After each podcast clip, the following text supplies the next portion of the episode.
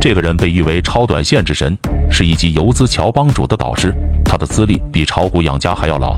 接上一条视频，继续讲述曾经半年翻了十倍的老牌子游资，独孤一剑的交易法门。建议还没悟到的朋友点赞收藏，反复观看。十五，选股是最重要的纪律和操作手法，是赢的必要条件。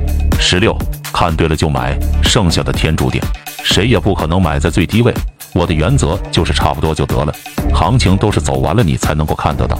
十七，绝世剑客的第一标志，像沙漠中的骆驼，忍受孤独。第一项训练是逃跑，保证存活。学会止损是专业开始的瓶颈。怎样理解这个问题？首先，人都会犯错，当发现错误，决然而去，不要有任何的条件，不要有任何的侥幸，这些都是网恋。网恋会使我犹豫，犹豫就会使我恐惧，不能够当机立断的后果使我气愤。而这种种种情绪的结果又会产生压力，这就是一种恶性的循环。而绝世剑客的最高境界是风过无痕，不动声色，这是性格与后天领悟的结果。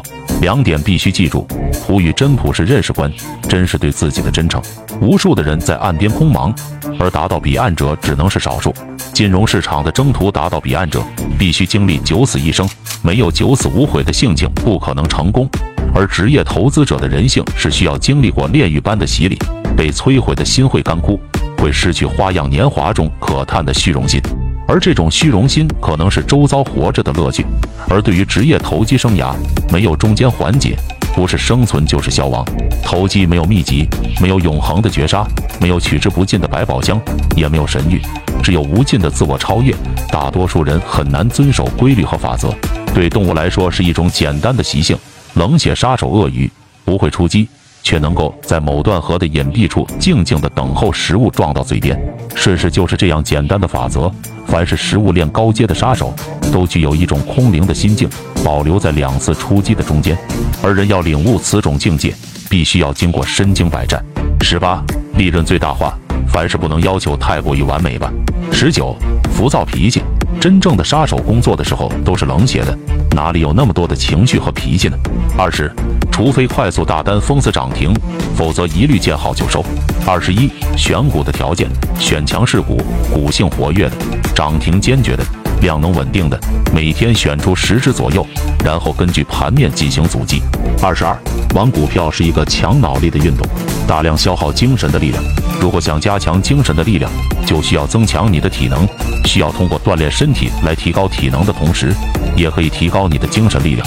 二十三，痛苦的开始锻炼，慢慢的就进入一个良性的循环。我平时是喜欢健身的，健身后我的心里会异常的平静，我的大脑也会异常的清醒。